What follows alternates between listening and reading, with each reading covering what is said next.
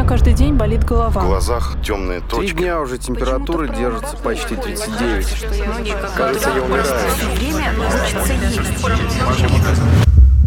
Доктор, что со мной? Доктор, что со Доктор, мной? что со мной? Здравствуйте, друзья. Вчера был на пляже. Не удивляйся. Елизавета. Здравствуй, Евгений. Здравствуй. Это «Доктор, что со мной?» наш э, подкаст. Елизавета удивлена. Да, очень. Короче, дело не в том, где я был, а дело в том, ну там моржи. Моржи вот здесь вот в Москве, на Мгм. Москве-реке, они купаются в любое время года. Пригласили поучаствовать, я так и не решился. Смотрю, красивая девушка такая, девушка-морж. Сзади у нее, как это, тыльная сторона коленки называется, да? Прям Мгм. синие выступающие Выступает. вены. Я такой думаю, нет, подождите, такая юная, такая красивая, с выступающими синими венами. Надо что-то ей посоветовать. А для того, чтобы ей что-то посоветовать, надо понять. Если я верно понимаю, это варикозное расширение вен. Вот э, такое заболевание. В общем-то, достаточно распространенное. Но мне тоже так кажется. А я, может быть, и ошибаюсь. Но нам же сейчас поможет сердечно-сосудистый хирург и флеболог Александр Шаповал у нас в студии. Здравствуйте, Александр Сергеевич. Да, Здравствуйте. Отличное у Здравствуйте. вас имя, отчество. Да. Вообще не перепутаешь. Повезло. Александр Сергеевич, я правильно понимаю, это расширение вен, вот это вот варикозное, когда вот такие синие вены сзади, за коленкой? Да, все верно. Если имеются такие торчащие вены синего цвета, то это варикозное расширение вен. Торчащие именно. Просто если они там чуть-чуть под кожей видны, чтобы все сейчас в обморок не попадали, да, и не побежали там, я не Или знаю, они должны именно выступать. Вы знаете, они как такие бугристые выступать? вот есть. Иногда вот ты смотришь, в метро поднимаешься по лестнице. Шла женщина, но у нее прям выступала очень сильно. И я еще почему удивилась, думаю, почему она не носит вот эти компрессионные, да, какие-то или чулки, или Ага, гольфы. сейчас мы об этом И поговорим. она шла еле-еле, то есть это какой-то дискомфорт у нее был. Есть разные стадии варикозной болезни. Расскажите нам. И начальная стадия варикозной болезни, она больше связана с косметическим дефектом. Это сосудистые звездочки и ретикулярный варикоз, когда они еще не торчат, но они уже есть, и это видно. Сосудистые звездочки. Как это выглядит? Сосудистые звездочки – это внутрикожный варикоз, то есть вена как бы находится внутри кожи. Мгм. То есть мы видим эту вену, они достаточно несут такой дефект косметический, но на здоровье не сильно влияют. Они могут влиять только на самочувствие какое-то, то есть какие-то подтягивания, жжение в этом месте, но сильных каких-то проявлений, связанных со здоровьем, они не несут. Это бывает больше на ногах чаще всего. Мне кажется, это вообще Если какие-то возникают на руках, то это, скорее Смотри, всего... видишь вену? Да. Вот. Это что, варикоз? Это не варикоз. Не варикоз. Просто вену видно под кожей. Вот я сейчас кулаком поработал, видно вену под кожей. Это не варикоз, нам доктор говорит. На верхних конечностях должен? обычно не бывает варикоза. Как выглядит варикоз? То есть не просто вена под кожей видна, там такая синюшная, должна торчать вот так вот прям, бугор должен быть. Да, она должна торчать. Бывает чаще всего извита, то есть прямой ход у нее как бы бывает редко, обычно она А, извита. еще и неровная. Да, она бывает обычно неровно. Если у нее еще бывают какие-то притоки извиты, то это получается такая гроздь. Бывает применять слово такое виноградная гроздь. Женщины, особенно пожилые, они говорят, у меня висит виноградная гроздь. То есть, доктор, надо что-то с этим делать. Но это уже они поздно пришли, я так понимаю, да? Ну да, это обычно 75-летние, бывает и 85-летние приходят. А это болит? Чаще всего это болит,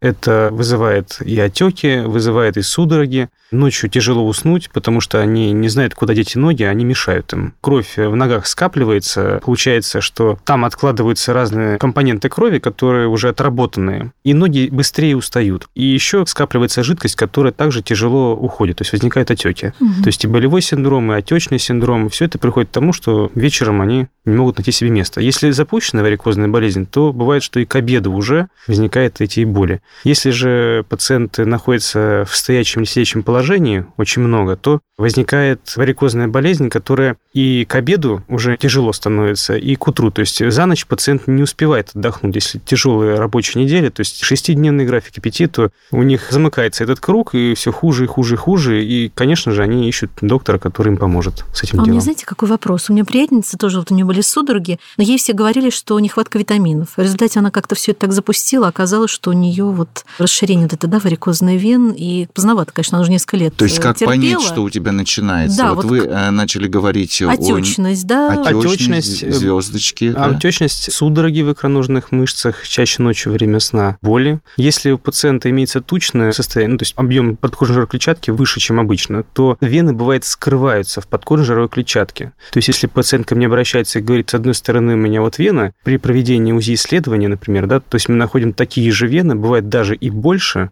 подкожной клетчатки на другой ноге. Бывает, что вены скрываются и на обеих ногах, то есть они жалуются, не знают, что делать. Если вдруг они доходят до флеболога, все-таки понимают, что нужно обратиться к доктору, который занимается ногами, венами, то мы решаем эту проблему. То есть как только вот эти появляются симптомы, лучше сходить к флебологу и сделать УЗИ, правильно? Да, Вот как раз хотелось выяснить, как надо понять. Значит так, мы живем в реальном мире. Как говорит наша продюсер, давайте реально смотреть на вещи. Сначала ты придешь к терапевту вот с этими симптомами, которые Александр Сергеевич перечислил. Потом, может быть, терапевт пришлет тебя к флебологу. А что будет делать флеболог? Вот такие исследования должны быть проведены до того, как человек придет к вам. Я полагаю, что такие вполне себе необходимы. И какие вы еще назначаете? Обычно человек сдает анализы, если он попадает к терапевту. И на приеме уже у флеболога мы можем понять, какие реологические свойства крови, то есть в сторону тромбозов или кровотечений у нас. То есть насколько у нас есть риск тромбоза. А анализы какие, извините, я вас перебью? Это коагулограмма Да, там, анализ- или просто Коагулограмма и общий анализ крови можем посмотреть по тромбоцитам, то есть насколько они увеличены, уменьшены, ну и общее состояние крови, гемоглобин. То есть бывает, что и анемии какие-то возникают. Просто в комплексе понять, насколько пациенту тяжело. Обычно, вот, например, если общаемся с зарубежными коллегами,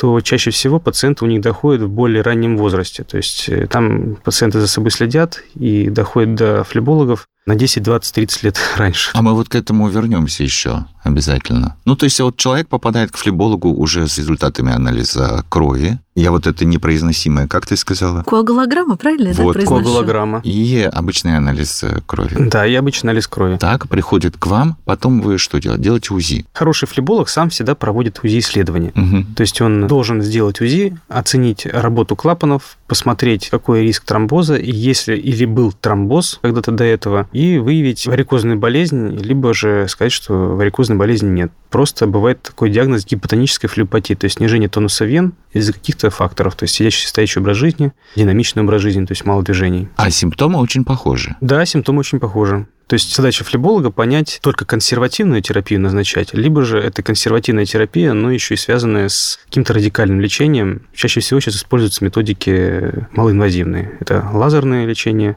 склеротерапия, либо радиочастотная облитерация. А я правильно понял, что варикозное расширение вен очень крепко связано с тромбозом? Да, осложнение варикозно расширенных вен – это тромбоз глубоких или поверхностных вен.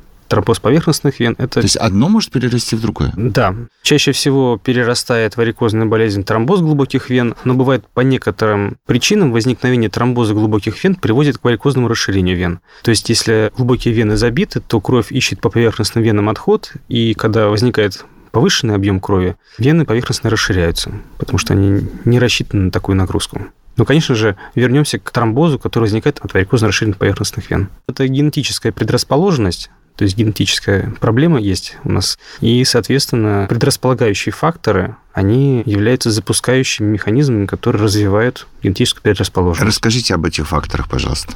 Сидячий стоячий образ жизни – это гормональный фон, при возрастных перестройках, то есть это 15-16 лет, бывает возникает варикозная болезнь. Предрасполагающие факторы также и женские специальные гормоны, которые назначают гинекологи. То есть при приеме этих препаратов могут возникать варикозные расширенные вены. И также звездочки и просто симптомы, то есть отеки, боли, судороги. Плюс еще беременность очень сильно влияет на состояние вен. Когда плод сдавливает внутренние органы, а также нижнюю полувену, которая собирает кровь с нижней конечности ног, то от высокого давления кровь ищет пути отхода и появляется варикозное расширение вен нижней конечностей, то есть поверхностных венозных систем. Сидячий образ жизни, у кого-то стоячий, да, там как у парикмахера. И если эти люди будут изначально носить вот эти компрессионном при чулке, это же как-то предупредит все-таки развитие этой болезни или нет? Я всем своим пациентам, у которых есть предрасполагающие факторы к варикозной болезни, это сидячий стоячий образ жизни, я, конечно, назначаю первым делом компрессионную терапию. То есть это компрессионный трикотаж второго класса компрессии. Если назначать меньше класс компрессии, то он бывает не так эффективно срабатывает. Вот лично я сам ношу гольфы до колена второго класса А компрессии. зачем вам? Чтобы не появилась варикозной болезни, чтобы отеки и боли на ногах не были, судороги в икроножных мышцах. То что есть это то, о чем Лиза и спрашивала. То есть изначально вы решили, буду-ка я носить. если, например, есть запись 20 человек в день,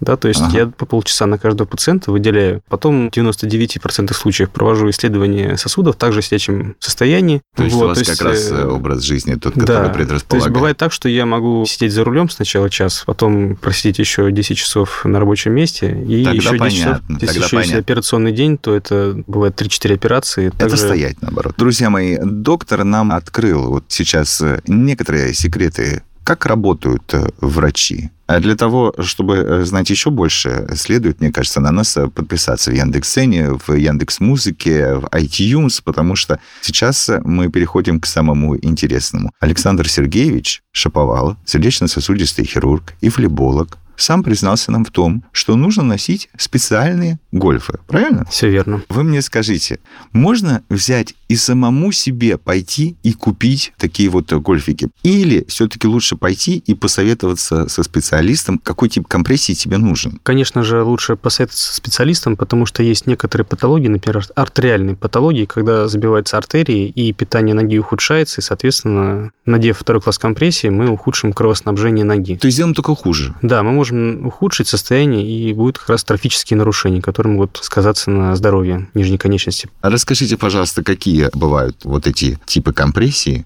какие для кого подходят? Обычно первый класс компрессии – это для повседневной носки для всех. Может кто угодно носить, просто иди покупать себе Но носить. надевать надо лежа все равно, да, вот мне А, сказали. да, одевать- Вот что, Там что вы свои говорите-то все время, Елизавета, Ну, вперед, извините. надевать лежа. Подождите, мы еще не купили. То есть первый класс компрессии покупаешь себе спокойно, ничего себе хуже не сделаешь. Идешь, покупаешь и носишь. Первый класс компрессии, да, можно купить и носить. Ага. Там давление градуированное в миллиметрах тутного столба, то есть где-то от 18 до 25 миллиметров тутного столба. Второй класс компрессии 25-30 миллиметров тутного столба. Это уже лечебный. Есть третий класс компрессии, это когда уже запущенная стадия варикозной болезни, уже есть осложнения и трофические нарушения, и посттравматическая болезнь, и назначается третий класс компрессии, когда очень затруднен отток от нижней конечности.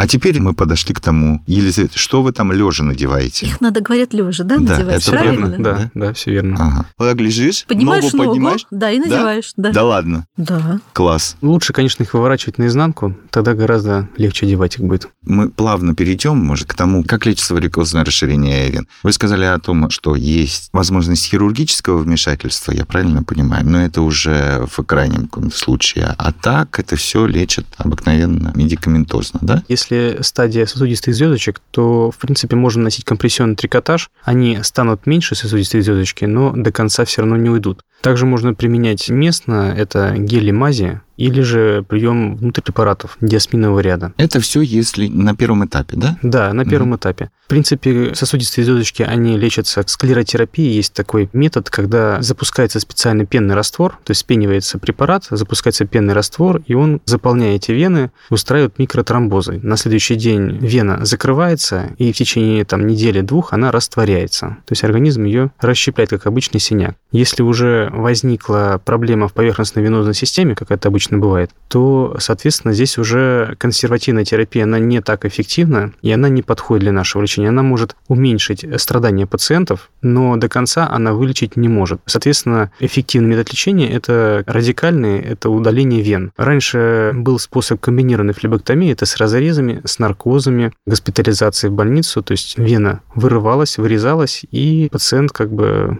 отправлялся домой после госпитализации. Сейчас же это амбулаторное лечение проводится через проколы, малоинвазивно, под местной анестезией пациент в течение получаса, часа получает это лечение и отправляется домой, предварительно погуляв по улице. Или просто надо погулять, в течение 45 минут, чтобы кровь пошла в глубокую систему. Ничего себе. А профилактика какая? Конечно же, профилактика – это, если имеется сидячая или стоячая работа, нужно двигаться побольше. То есть, если сидишь на месте, нужно там раз в полчаса, может быть, закинуть ноги в какое-то верхнее положение, принять, чтобы отток крови осуществился. Ну, также компрессионная терапия, прием препаратов диасминного ряда два раза в год. А это что значит, это вот то, что вы говорите? Препараты, Это ну, не сам таблеточки. захотел, пошел. Это должен Александр Сергеевич прописать. Да, да, лучше... Или есть что-то такое, что вы рекомендуете, сходи-ка, Елизавета, в аптеку купи и два раза в год принимать? Нет, вот А. этого ряда имею в виду это какие-то кроворазжижающие тоже, это, да? Нет, это препараты, которые улучшают тонус венозной стенки и тем самым Мгм. препятствуют прогрессированию варикозной болезни. Препятствует прогрессированию. Ну, то есть вот на каком-то месте она есть, Да, и все. то есть у них есть какой-то промежуток, где они очень эффективны, но дальше они уже неэффективны, и пациент может заблуждаться тем, что он принимает эти препараты, а они не работают уже так, как надо, и есть риски как раз образования тромбов, которые могут привести к тромбомалии легочной артерии, или же к трофическим нарушениям кожи, которые приводят к трофическим язвам. Это вот самые страшные последствия, Да. да, если это ты запускаешь это все. Да, чаще всего это вот именно трофические нарушения, либо тромбомалия легочной артерии. Ну, это смертельный исход, я так понимаю, да? Э, Бывает смертельный исход, бывает, что пациент выживает, но это тоже участи его, можно не позавидовать. А мы недавно как раз у нас был подкаст про тромбоэмболию. Если кому интересно, можно будет послушать. Вы сейчас в начале нашего разговора так намекнули, что за границей принято раньше приходить к докторам, чем в России. Мы хотим все это изменить вот вместе с Елизаветой. Мы вот в авангарде. Когда следует э, приходить к доктору? Если появились звездочки, к флебологу не будешь постоянно ходить, понимаешь, это же не стоматолог, да, и не офтальмолог. То есть как правильно? Более правильно это раз в год, раз в два года посещать флеболога. Как минимум рутинно выполнять УЗИ исследования вен нижней конечностей и смотреть Начиная с какого возраста? Скорее всего, это 18 лет, чтобы не пропустить как раз наши проблемы с варикозным расширением вен. Чаще всего это касается женщин, потому что они рожают, и, соответственно, у них чаще всего возникает больше риск, чем у мужчин. Им надо больше, чаще обращаться к флебологу. Мгм. За границей пациенты более ответственно относятся к своему здоровью и не так запускают. То есть на конференциях, когда мы докладываем, показываем какие язвы, как мы их эффективно лечим, в Европе доктора, профессора смотрят на это и говорят, у нас таких нет пациентов, мы их почти не встречаем, у нас такого не бывает. Думаю, что со временем мы также перейдем. Мы надеемся. А насколько, кстати, распространенные заболевания, вот э, по вашим личным ощущениям? Распространенность, я думаю, что каждый третий страдает варикозным расширением вен. Бывает так, что проявляется только судорогами и отеками, но уже есть нарушение целостности клапанного аппарата в венах, клапаны, которые держат кровь из глубокой системы в поверхностную. Когда они ломаются, то есть это достаточно не быстрый процесс, но он протекает и приводит к варикозному расширению вен со временем. Мгм. Мы остановились на ваших э, советах, кроме того, что следует раз в год, раз в два года посещать флеболога. И я так понимаю, двигаться. Ну, двигаться, друзья мои, что такое двигаться? Для каждого человека двигаться это по-разному. Вы сейчас нам рассказали о том, как вы работаете, да? Если вы после 10 часов еще пойдете куда-то двигаться, это что такое? Это вы тогда не будете спать. То есть, кроме того, что двигаться, может быть, нельзя чего-то есть? Или, наоборот, надо что-то есть? У меня такая есть практика, когда пациенты ко мне приходят не только с варикозным расширением вен, боли в поясничном отделе или просто жалуются на ноги, но еще есть головокружение, то я им иногда показываю гимнастику, и вместе с ними немножко двигаюсь, и тем самым я Да, себе помогаете. сам себе помогаю, пациенту еще помогаю. А для чего вот эта гимнастика? Гимнастика снимает спазм с мышечного корсета, с поясничного отдела, с грудного и шейного. Ну и также и в этой гимнастике есть элемент приседания, гимнастика, работа с палкой. И Когда приседаешь, также работает э, венозно-мышечная помпа ног, откачивает венозную кровь. А, то есть приседание О, очень здорово. полезно, да? Да, То есть, в очень. принципе, можно каждый час хотя бы там пять раз приседать. Да, это очень, очень полезно. Такая оптимистка. Ну, хотя бы раз в день. Давайте приседать пять раз. Это уже хорошо, Да, да. Каждый день увеличивать на один раз приседание. А, Да. И это может способствовать э, тому, что болезнь, если не исчезнет, то не будет дальше прогрессировать. Просто становится и прогрессирование, а возможно даже и будет регрессия. Да, даже такое возможно. Ну вот, мы, видишь, что выяснили? Приседать надо, друзья мои. Кровь А, сдавать, да, наверное? Раз, например, Раз- в год же раз- можно раз смотреть, год. да, Ну, там раз в год ты и так сда- сдаешь анализ, что ты... Ну, а ты разве обращаешь внимание на Да, тромбоциты? что у меня доктор есть, я еще зачем мне тромбоциты это собственные смотреть, да? Ну, что доктор должен А дедимер может тоже как-то показать или Что? нет? Дедимер, да, он может показать. Вы но- что-то знаете, чего я не знаю? Додимер, он не настолько показателен, то есть он бывает и с онкологическими больными повышается, но также, если есть травматический процесс, повышение додимера указывает на то, что есть у нас травматический процесс. Да что это такое? Фермент, который участвует в образовании тромба. Ну, сейчас с ковидом люди узнали Мы вообще об никуда этом. без этой э, пандемии не можем. э, А ковид, что... кстати, может привести к варикозному Слушай, если он расширению? может э, привести в последствиях к тромбозу, то к ВРВ тем более Да. наверняка, да? Да. Да. да, То есть, если человек переболел ковидом, он потом должен все равно смотреть тоже за кровью, дальше уже за Я считаю, что да, если человек переболел ковидом, то признаком хорошего тона пойти сделать УЗИ-исследование, проконсультироваться с флебологом, потому что бывает так, что чаще всего мы находим тромбы, если есть какие-то жалобы. А можно заранее. Можно и заранее, да, раз в год, раз в два года приходить на УЗИ-исследование. Не, не, не совсем понятно. Чаще всего мы находим тромбы. А можно что-то определить до того, как тромб Вот, э, образовался? Я вот все хочу понять, да. Варикозная болезнь, в частности, даже если ее и нету, да, то всегда есть риск образования тромбов. Ага. Это и генетическая предрасположенность, есть гены, которые обуславливают к образованию тромбов, то есть к сгущению крови. Но помимо того, если есть эти точки мутации, просто варикозная болезнь сама может привести к образованию тромбов.